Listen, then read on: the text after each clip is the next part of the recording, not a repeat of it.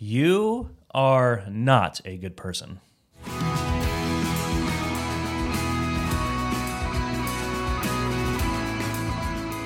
Welcome to Daily Gospel, equipping you to know God through His Word and His Son, Jesus Christ. My name is Keith, and this is Brandon, and we are pastors here at Gospel Community Church in Santa Cruz, California. So, we are entering into a Titanic book, Yeah. Yes, we are. not necessarily in length, but in depth. Mm, yep. And we're going to cover it in four half hour segments. So should be really, yeah, really not that uh, thorough. But again, we are, just to remind you, we're trying to deal with, give you guys a framework for understanding the books, right? So we can't deal with every issue. We Yep. obviously went through the end of Acts pretty quickly, but we want to give you some, yeah, some structure to understand what you're reading, you know, the context of it, and then you can dig into it in a deeper way. Awesome. Yep. Maybe someday we can go through every single passage in Scripture. One day. We'll be 200 years old and uh, Well, you- full of God's wisdom. Yeah, if you want to hear details, like listen to a sermon. Yeah, That's why we preach exegetically. So Very yeah. true. Um, but today, yeah, we're dealing with the the greatest book of theology ever written in history. What a and, statement. And I think one of the greatest conversion tools ever. It's the book of Romans has led to the conversions of such great men as Augustine, Mm. Mm. if you have heard of him, Martin Luther, Never heard of him. and Keith White. Um, yes, possibly. I think actually our intern Mikey Johnson was probably saved with this book. Oh, okay. That's well, actually even quite greater. yeah, yes. I don't. I, I was just going on a limb there and just guessing, but uh, but no, this this has been such an influence, and it was really, I think, for Martin Luther, it was less than just bringing him to faith, and more a spark for the Reformation. Mm. You know, um, why did Luther confront the bad theology of the the Pope and the, those who followed him? Well, it's because he read the Bible. and Yeah. it didn't. It didn't jive. Right. Is that Yeah. is that a hip thing to say? Yeah, Yeah. Okay. sure. So we're entering into the epistles of the New Testament. What, okay. what in the world is an epistle? Yeah, an epistle is a letter. I don't know why they don't just call them letters, but they call them epistles. So it kind of sounds like apostle, I think. Or it's just a confusing. pistol? I don't know. Epistle, Yeah, yeah. yeah. No, an epistle, yeah, is a letter, and it's always written. You know, any letter is written to a specific audience. Mm-hmm. So we've gone through the Gospels, we've seen the historical book Acts that sort of lays out the early church's history, and it's so important to understand how these epistles fit in. Mm-hmm. But an epistle is just a letter written either to an individual or to a group of people. So there's the letters written to churches, such as Romans, written to the Roman church, or Corinthians, written to the church in Corinth. Um, then you also have letters written to individuals Titus, Titus, Timothy, Timothy, yeah. Philemon, you know, those kinds of ones. And then we have ones that we don't know, like First John, or, you know, the, the Johns. There's debate over, like, is that an individual or a church? So we'll get there when we get there. Yep. But uh, yeah, so an epistle, it, it, these tend to be really dense, right? Containing a lot of theology, and there's there's uh, very often theology kind of on the front end, more the theological focus, and then more of a practical applicational focus or a sanctification focus toward the end. So that's a pretty common structure for for Paul, at least. Um, and so, yeah, we're going to try to give you some basics to these epistles so that you can approach them and really dig in, memorize parts of them. I hope you will, Mm-hmm. And uh, and get this into your heart and understand what God's saying. Yeah. So, so yeah, so uh, let's let's go into Romans. Awesome. Well, who wrote this book? Well, we have in verse one it says Paul, a servant of Christ Jesus. So Paul is the author. It was probably penned by uh, his his pal. I, believe, I believe it's Tertius. But there's pretty much no doubt, like no argument that Paul wrote this, Hmm. which is extremely rare. So we should just revel in this and bask in it. Yeah. There's that scholars wouldn't fight over something Yeah, it's crazy. they fight over everything. Yeah. So there's there's lots of debate. You know, uh, I think there's mostly silly about other books, but this one, this people agree this is sort of his magnum opus. Hmm, that's cool. That's it's yeah, it's encouraging. Definitely, people don't question the authorship of Romans, but they do question whether Paul should be listened to or not. So For sure. Yeah. Yeah. anyway, Yeah. We yeah, we don't we don't try, we don't doubt that Paul wrote that. We just think he's wrong. We just think we're better than Paul. Like, very simple, very simple. Um, so yeah, so Paul wrote this and he wrote it to, you guessed it, the church in Rome, Wow, hence the name. yeah, And this was almost certainly a mixture of Jews and Gentiles, but but it seems to be written predominantly to Gentiles. So that seems to be the main focus in the book. Um, this is sort of interesting for Paul because there's no other time when he writes a book to a church that he didn't found. There, I mean, there's some there's some evidence in church history that he was involved in the planting of the church in Rome, but it doesn't seem to be true, especially from how this book is written. Um, it this was probably written before Paul ever went to Rome. He he sort of talks to them as if they're strangers, that he wants to go see them. So it, it's not the same as like a book like uh, Ephesians, where he's you know, or or uh, uh, you know. Timothy or Titus, where he has this like personal connection he's bringing up. Or Corinth is a, is a great example, right? Yeah. Corinthians, he's talking to specific issues and even certain people in that church. It's it's clear for. Corinthians. He knows the church. Yeah. He's he's lived with the people. He's taught them. He spent time with them, and now he's reminding you know. So there's Yeah. clear relationship. Yeah, he started Yeah. the church and he's he's nursed them through infancy and, and he's dealing with issues. yeah. Um, by the way, that'll be fun to get to First Corinthians as well. But it, so this book is written to the Romans, and it was written um, probably in the late 50s AD.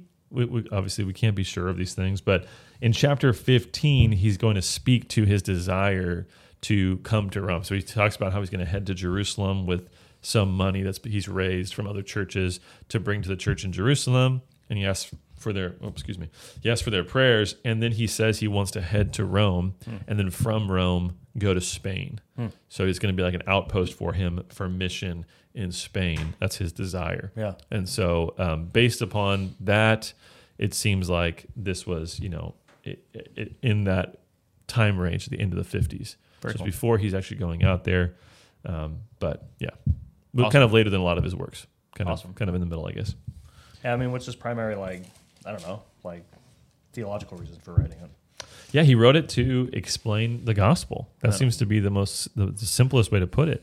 People have tried to say maybe it's about justification by faith. It certainly focuses a lot on that. Justification, yeah. But it seems to be more like Galatians seems to be more explicitly and narrowly focused on justification by faith, Mm-hmm. whereas this seems to be focused on the entirety of the gospel. Hmm. And there's hints at that. We'll see it in the intro, right? Yeah. I mean, verse one Paul, a servant of Christ Jesus, called to be an apostle, set apart for the gospel of God. yeah, And then the theme verse is in chapter 1, verses 16 and 17, right? I'm not ashamed of the gospel. right. So we'll get into that later. But so he, he seems to be laying out the basics of the gospel. He doesn't touch on, you know, someone say, some say it's in a totality of his theology. There are certain topics that he doesn't touch on. So it's, it's hard to argue that, but it does seem to be comprehensive in terms of what the scope of the gospel is. Yeah, Um, so this is this is pretty amazing that he gives that this, this somewhat full exposition of his theology, and um, and it it makes sense in light of when he wrote it that he's been dealing with some debates about Gentile inclusion in the church. How does the gospel work? How does the law, The fit with the yeah. gospel? All that is a big focus in, in the book of, of Romans. that's awesome. Um, how's the book structured? Well, I, I couldn't do better than um, D.A. Carson and Douglas Moo in their introduction to the New Testament. So I'm, I'm just going to take exactly what they have. So Can that you, was can so you usually good. do better than D.A. Carson? I mean, almost always. Okay. Yeah, Just almost make always. um, well, sometimes it's just like they have these like really weird br- breaks, and I'm like, this isn't helpful for anyone. Yeah, they're It's too smart. confusing. So they, yeah, yeah. Um, but this is so chapters one through four, the gospel as the righteousness of God by faith. So there's going to be a big focus in the first four chapters on the sinfulness of man and this need Mm-hmm. Oh, for yeah. righteousness. So we'll kind of focus on that today. What is what is the righteousness of God? Big term. Mm-hmm. Yeah. A lot of debate about that, but we're going to just give one definition. Cool. Um, part two would be verses or chapters five to eight, the gospel as the power of God for salvation. Yep. So we see the justification by faith sort of at the end of that first section and then fleshed out more in, in five through eight as we see this focus also on sanctification and how Yeah. God's gospel has power. The gospel in Israel is the focus in chapters 9 to 11. Yep. So that's everyone kind of agrees on that. Paul's zeroing in on well, what's the deal with Israel? Did God not fulfill his promises to Israel? Right. and we'll look a little at the doctrine of election as well. And then the last section, chapters 12 um, to the end, the gospel and the transformation of life. Cool. So, yeah. Love It's, it. and, and so we get practical at the end, as Paul often does. He's going to take it and deal with some very practical issues of sanctification, of obedience to the authorities, um, the weaker brother issue, all these important things. Yeah. Awesome. All right. So let's get into the first section. The first section shows us that God reveals his righteousness and that man can only be righteous by faith. So God reveals his righteousness and our sinfulness, and then we have to believe and be saved by faith. Um, and he's going so he's going to focus a lot on how everyone is under sin and, and found guilty before God. Yeah. So that's that's a big focus. Let's let's jump in. We see the theme of election in the very first verse. obviously we see the gospel in verse one, but we also see Paul, a servant of Christ Jesus, called to be an apostle. So this idea of election and calling is a big one. Um, he includes them in that. Verse Mhm. six, you who are called to belong to Jesus Christ. In verse seven, right, um, to all those in Rome who are loved by God and called to be saints. So he's saying, I'm called and you're also called, right? We're chosen by God for a specific purpose. Mm-hmm. And he's he's uplifting the gospel in this in this first section. I mean, we could spend so much time on this first section. I mean, it's I'm amazing. already feeling the weight of Romans and Yeah. the inability to communicate. Oh, yeah, everything. yeah. But we see his his focus on the gospel being in the Old Testament in verse 2, right? Mhm. That that the gospel was promised, Promised, beforehand uh, through his prophets in the Holy Scripture. So again, he's connecting the Old Testament. He's talking about the Davidic covenant, Mhm. right? In verse 3, he's he's bringing all these ideas in in the in just the intro. Yeah. And and the obedience of faith in verse 5. So that's an important phrase that we're going to see kind of fleshed out later, which is that faith is what leads us to sanctification and obedience toward God. So, and then he also expresses in verse 10 that he wants to go to Rome. Mhm. So he, he makes this really clear. And in verse 13, he, he reiterates that, right? That he wants to come to them to reap a harvest among you as well as among the rest of the Gentiles. So he's setting up in the beginning here what this letter will be about. It's going to be about the gospel, and he wants the gospel to go out to the Gentiles. It's very much in line with Book of Acts, Hmm. unsurprisingly. Very cool. Then we have the key verse, and we got to camp here just for a little bit, a little bit. Verse 16 For I'm not ashamed of the gospel, for it is the power of God for salvation to everyone who believes, to the Jew first, and also to the Greek. Mm. So he's he's saying, I'm not ashamed to give this good news, this gospel message, because in that word, in that news, is the power of God Crazy. and this will be a big theme is that and and we saw this all through acts right the word going out is what has the power if, Mhm. if you missed that from our videos i'm i'm you're gonna make me cry. Don't don't tell me that. That was such a big focus right? The word of god is being victorious. Yeah. what's the power to save people? It's Yeah. it's the gospel.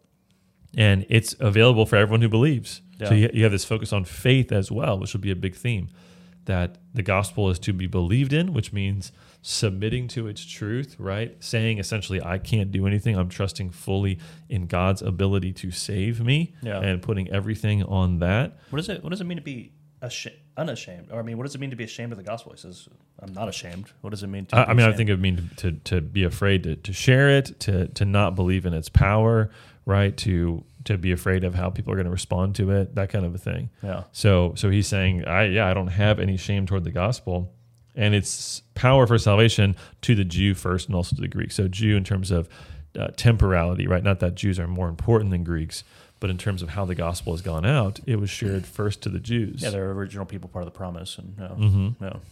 And he says in verse 17, For in it the righteousness of God is revealed from faith for faith, as it is written, the just the righteous shall live by faith. Mhm. Okay, so righteousness. What is righteousness? Well, Hmm. Righteousness is the word justice.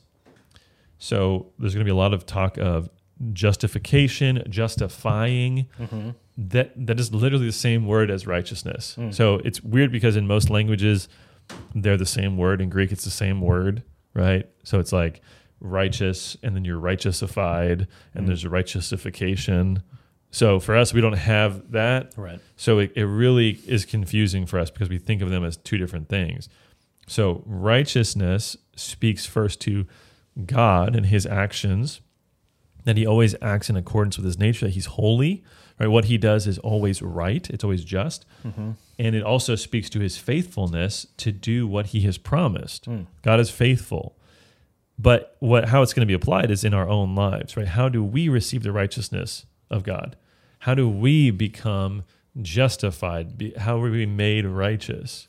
How is that revealed in us? And so he says here it's from faith for faith or from faith to faith. Mm-hmm.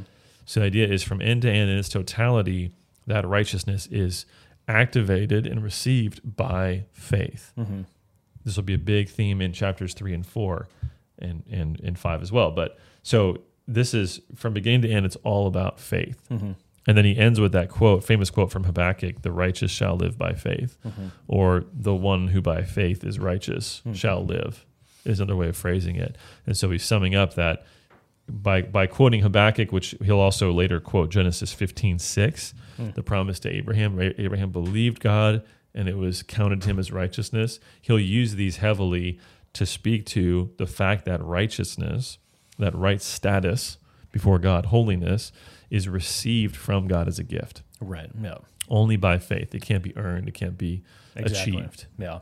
So, so this is yeah. So a lot of things are here that we get. Again, this is like if you were doing verses sixteen and seventeen, it'd be like a four part series, sermon series. Like there's that much there. I mean, even your definition of faith begs more questions and answers. But, Yeah. You know, the important thing is to believe in God. We need God to act in our lives so that we can have faith and then be sanctified. Yeah. Yeah, and we'll and we will see more about faith as we go through the the, Oh, yeah. the book. So that's like sort of a theme verse for the entire book. But then chapters one and two. This is like and sucker most punch? of three, Oh. yeah, really focus on how terrible of a person you are. Yeah. as as Keith said, you're not a good person. Sorry if that's a revelation. I mean, But- dude, that has to be a revelation to the world today. Yeah, I mean, to, to most people, at least at one point in your life, that is absolutely a revelation. Yeah. and that's why we need revelation, right? God revealing it in His Word to to confront us on our sin. But look at verse 18. It says, "For the wrath of God is revealed from heaven against all ungodliness and unrighteousness of men." to the contrast. right? Yeah, who by their unrighteousness suppress the truth. So men are not righteous. Mm-hmm. God is, and this is a infinite gulf that needs to be fixed. Yeah. And we do that. We are unrighteous because we suppress the truth. Yeah, everyone knows about God. Even Yes. if you, even if you're an atheist, you know, they were declared atheist. In your heart, you know God exists. You know, Exactly. according to this. Yeah, so yeah. he goes into that, right? That that what can be known about God is evident, Mm-hmm. right? So nature reveals certain things about God, is what he's saying. Mm-hmm. It reveals, uh, namely, verse twenty, uh, his eternal power and divine nature have been clearly perceived ever since the creation of the world and the things that were made. So God is revealing himself clearly. He doesn't reveal everything about himself in nature. no, yeah. That would be to put nature on par with Scripture right. but it's clear that certain a, uh, certain attributes of God are clear in nature. Mm-hmm. So he puts, points out two that he's eternal and that he's divine. Right.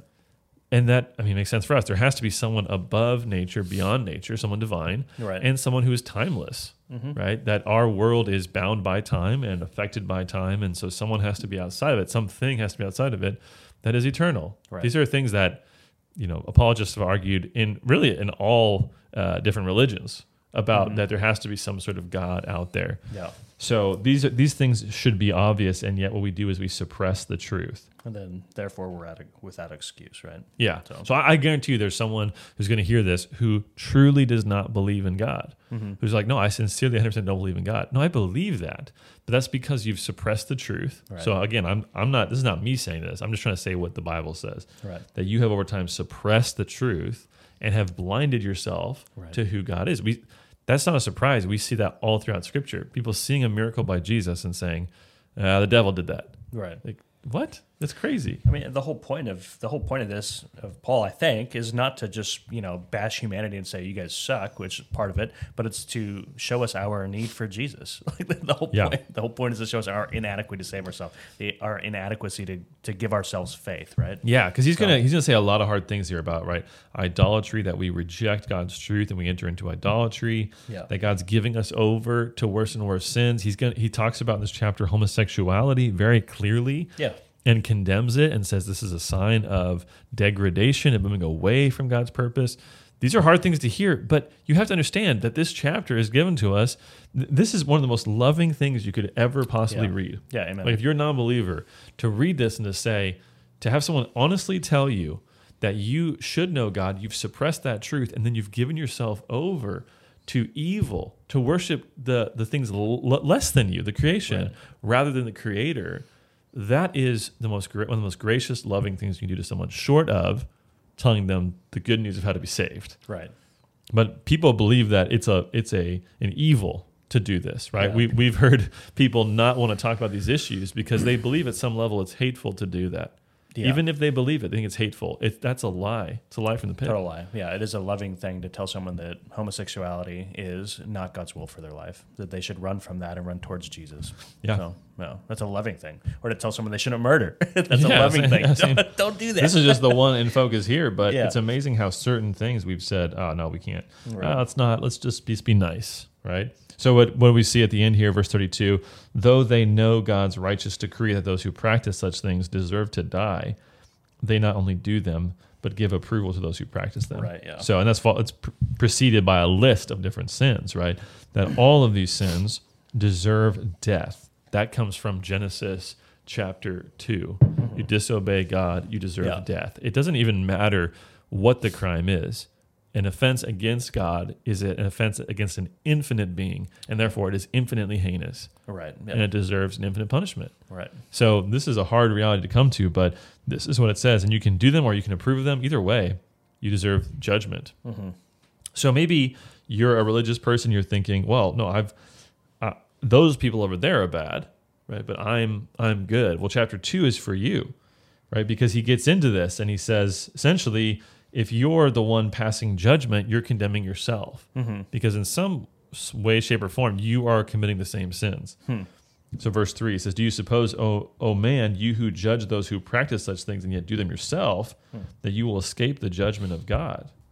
Uh, Um, and so the answer, of course, is a resounding no. Right? It says, "Do you presume on the riches of His kindness and forbearance and patience, not knowing that God's kindness is meant to lead you to repentance?" Yep. But because of your hardened and penitent heart, you are storing up wrath for yourself on the day of wrath, when God's righteous judgment will be revealed. So if you look at this and you say, "Oh man, well I'm I haven't committed those three or four sins, therefore I'm good," no, that you're guilty in some form of disobeying God's law, Yeah. and so that's always reflecting back on you. So he, he asks you, right? How do you how do you measure up? How do, how do you measure up to God's law? Mm-hmm. And he goes into this. He proceeds to go into a kind of a long section about guilt that both Jew and Gentile are guilty. And it doesn't matter if you have the law if you don't follow it perfectly, right? Yeah, you can say, "Oh, we have the law; we're so much better." Well, no, you have more responsibility now that you know God's will and you don't follow it. Yeah, one of, one of my favorite aspects of Romans is that how Paul like so you know masterfully speaks to both the legalists and the antinomianists. You know, right? He, Yeah. people who you know looking at their own righteousness and think they're perfect when they're not, or people who think you know they can lean on God's grace and you know be cleansed and still like indulge in sin. Like he hits both sides. Yeah. So people who are being you know horrible to people around him and judgmental, or people who are being carefree about sin. You know, Yeah.